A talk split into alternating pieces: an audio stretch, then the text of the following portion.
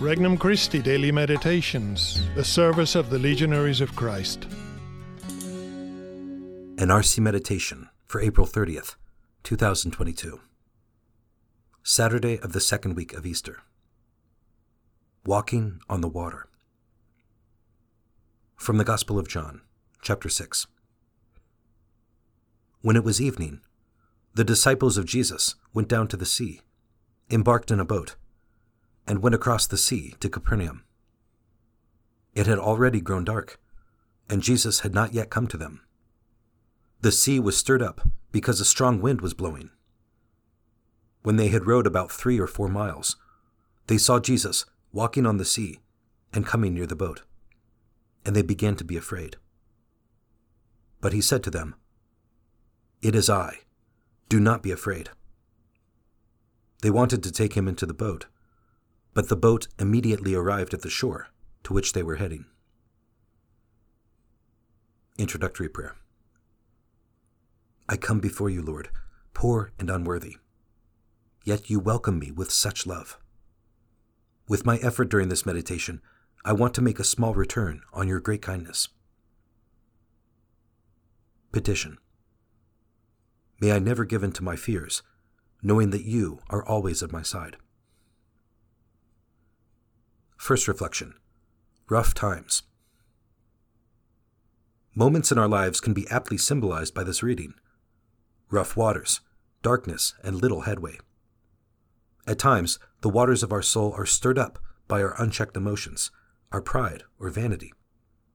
We lose the sense of direction and seem to be rowing with futility.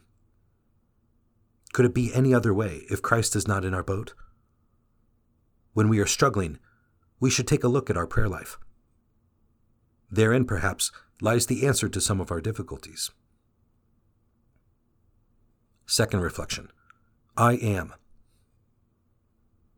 Jesus' response to the fear of his disciples is a majestic word indeed. Translated here as, It is I.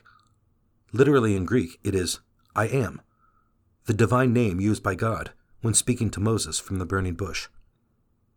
It is a name that speaks of presence and power.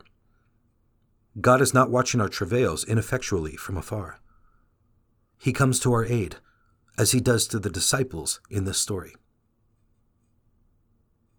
Third reflection The safe port.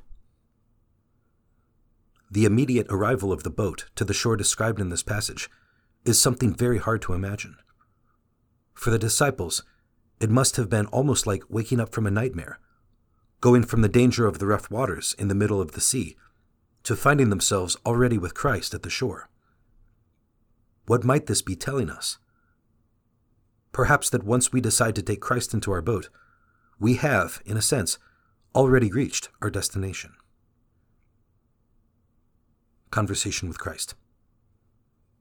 Lord, help me not to be swept away by the rough waters of my pride, vanity, and sensuality when I make no progress, whom do I have to blame except myself? Yet I trust in your mercy. Your divine presence reassures me. Lord, never leave my boat. Resolution I will make a visit to the Eucharist today, in person or virtually, to renew my complete trust in Christ. For more resources, visit regnumchristi.org or download the Regnum Christi English app today.